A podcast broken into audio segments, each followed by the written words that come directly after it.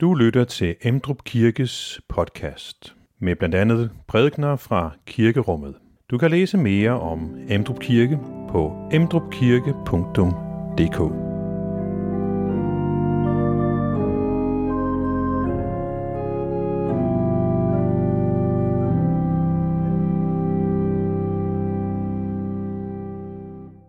I dag så har vi øh, hørt dele af Bachs Johannes Passion. Vi mangler fortsat lidt. Jeg synes, at Bachs øh, passion er en, øh, en stærk følelsesmæssig oplevelse. Og øh, det er nok også fordi, at evangelisten Johannes har den passionerede følelsesmæssige tilgang til Jesu lidelse og død. Andre religiøse ledere, de bliver typisk husket for deres liv. Og så dør de, og så er deres karriere forbi. Men for Jesus er det anderledes. Hans liv var vigtigt. Men på en måde kan man jo sige, at hans død var vigtigere. Netop Jesu øh, sidste tid er noget, der følger rigtig meget hos alle evangelisterne. Hos Lukas så er det cirka en fjerdedel, hos Markus en tredjedel, og det samme hos Matthæus. Men Johannes, han bruger næsten halvdelen af sit evangelium på at fortælle om den aller sidste tid af Jesu liv.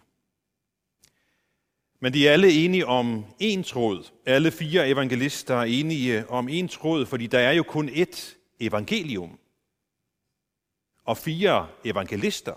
De beskriver alle sammen det samme, det samme evangelium, og den røde tråd, det er, at begivenhederne, de følger en guddommelig plan.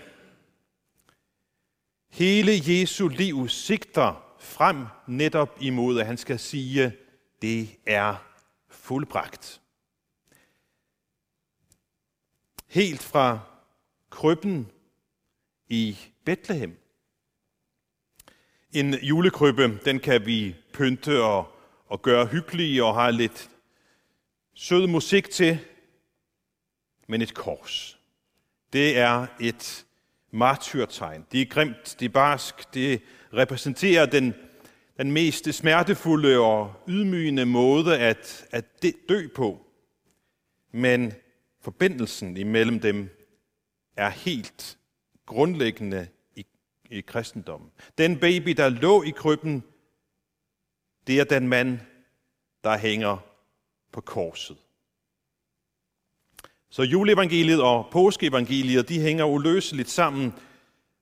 Det understreger Johannes også i sit første brev. Derved er Guds kærlighed blevet åbenbaret i blandt os, at Gud sendte sin enborne søn til verden, for at vi skal leve ved ham. Der i består kærligheden ikke i, at vi har elsket Gud, men i, at han har elsket os og sendt sin søn som et sonoffer for vores sønder. Gud har sendt sin enborne søn. Det er julekrybben. Det er julen. Og som et sonoffer for vores sønder, det er påsken. Jesus blev født for at dø. Allerede da han blev døbt, så er det også noget, som Johannes døberen peger på og siger, se, der er Guds lam, som bærer verdens synd. Jesus han forklarer det flere gange for sine disciple, at det er det, der er meningen med hans liv. Det har de bare ufattelig svært ved at forstå. De tænker, her har vi ham. Ham, der skal drive romerne ud. Ham, der skal genoprette det store, prægtige Davids kongedømme. Men det var en misforståelse. Påskeberetningen hos Johannes er som nævnt en dramatisk skildring.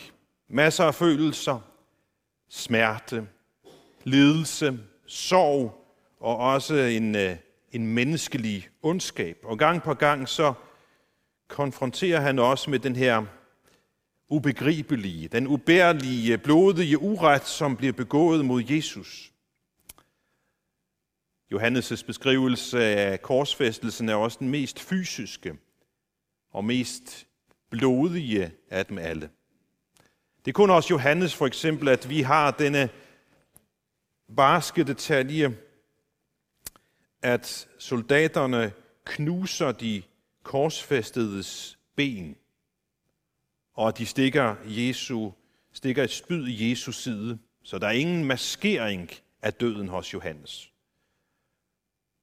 Og jeg tror, at det er noget af det, som Bach har forsøgt at få indarbejdet i sin passion.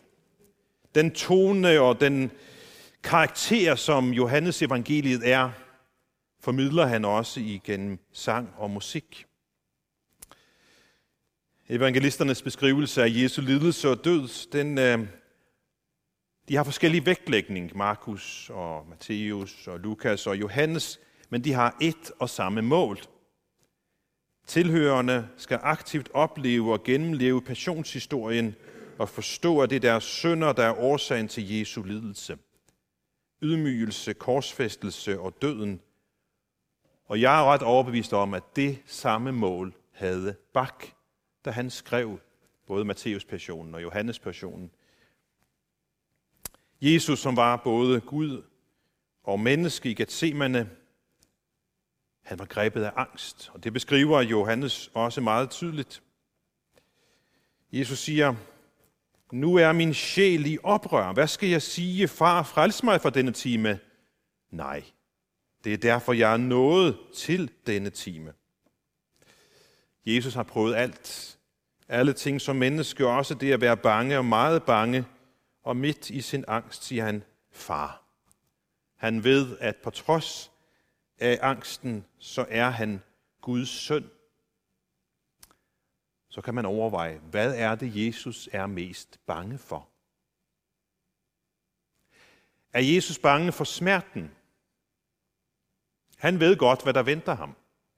Er det korsfæstelsens smerte, som Jesus er bange for? Korsfæstelsen var jo den mest ekstreme form for tortur, i 315 så mente kejser Konstantin, at det var nok.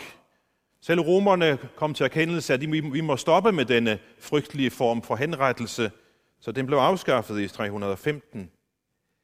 Er det det, Jesus er mest bange for? Eller er der noget andet, han er bange for? Måske er Jesus allermest bange for, at han skal drikke det bæger, i overført betydning, hvor al Guds straf for hele verdens synder er samlet i. Fra det allerførste menneske gør oprør imod Jesus, mod Gud. Og gennem hele menneskets historie, også vores synder, og til det aller sidste menneske, der nogensinde kommer til at leve på denne jords synder. Alle de synder samlet i ét bæger, som Jesus skal drikke i overført betydning. For det er jo det, der sker på korset. Fra Eva møder slangen, og de begår synden. Hele vejen igen til det aller sidste menneske, som vi ikke ved, hvornår vil leve. Alt det samlet på ham. På sit læge bare han selv vores sønder op på korset, siger Peter. På korset gik Jesus ind under den hellige Guds dom. Og det er nok det, også, han også giver udtryk for, når han råber, Min Gud, min Gud, hvorfor har du forladt mig? Men fordi han blev forladt, slipper vi for at blive forladt. Gud var i Jesus, og han levede det fuldkommende liv, vi burde have levet. Han sonede den straf, vi var skyldige i. John Stott, teologen, siger det således, Gud i Kristus bar den straf, vi fortjente for at kunne give os den tilgivelse, vi ikke fortjente. Så Gud lægger al vores skyld på Jesus og bærer selv straffen. Det kan ikke rokkes. Så korset er den største demonstration af Guds kærlighed. Johannes siger det også tydeligt i sit brev. Deri består kærligheden ikke i, at vi har elsket Gud, men i, at han har elsket os og sendt sin søn som et sonoffer for vores sønder. Når den sandhed går op for os, at Jesus døde i vores sted, så mener jeg ikke, vi kan gøre andet end at elske ham og give vores liv til ham.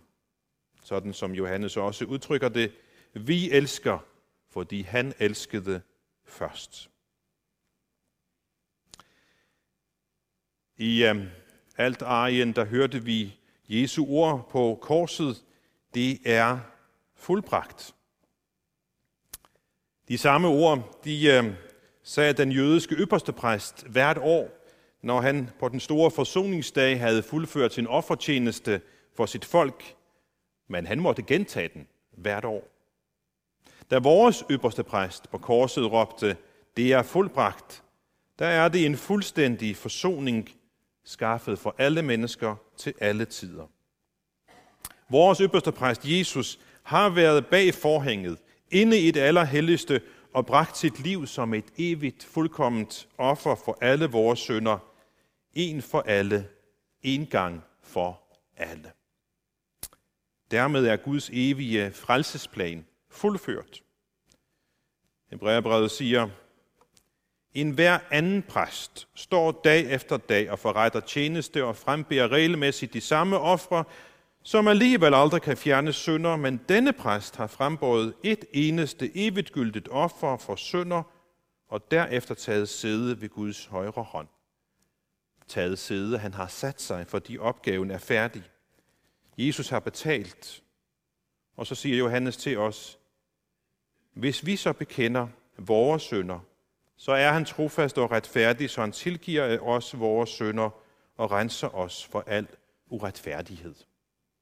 Jesus har betalt. Vi skal bare tage imod tilgivelsen.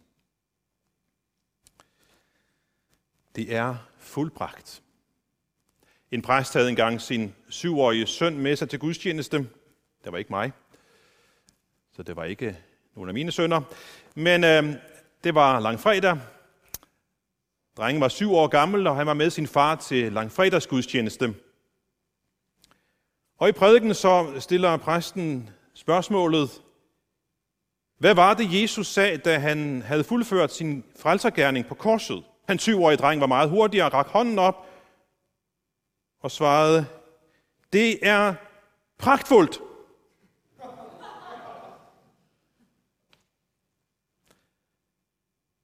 Og det synes jeg ikke, vi kan sige andet end amen til.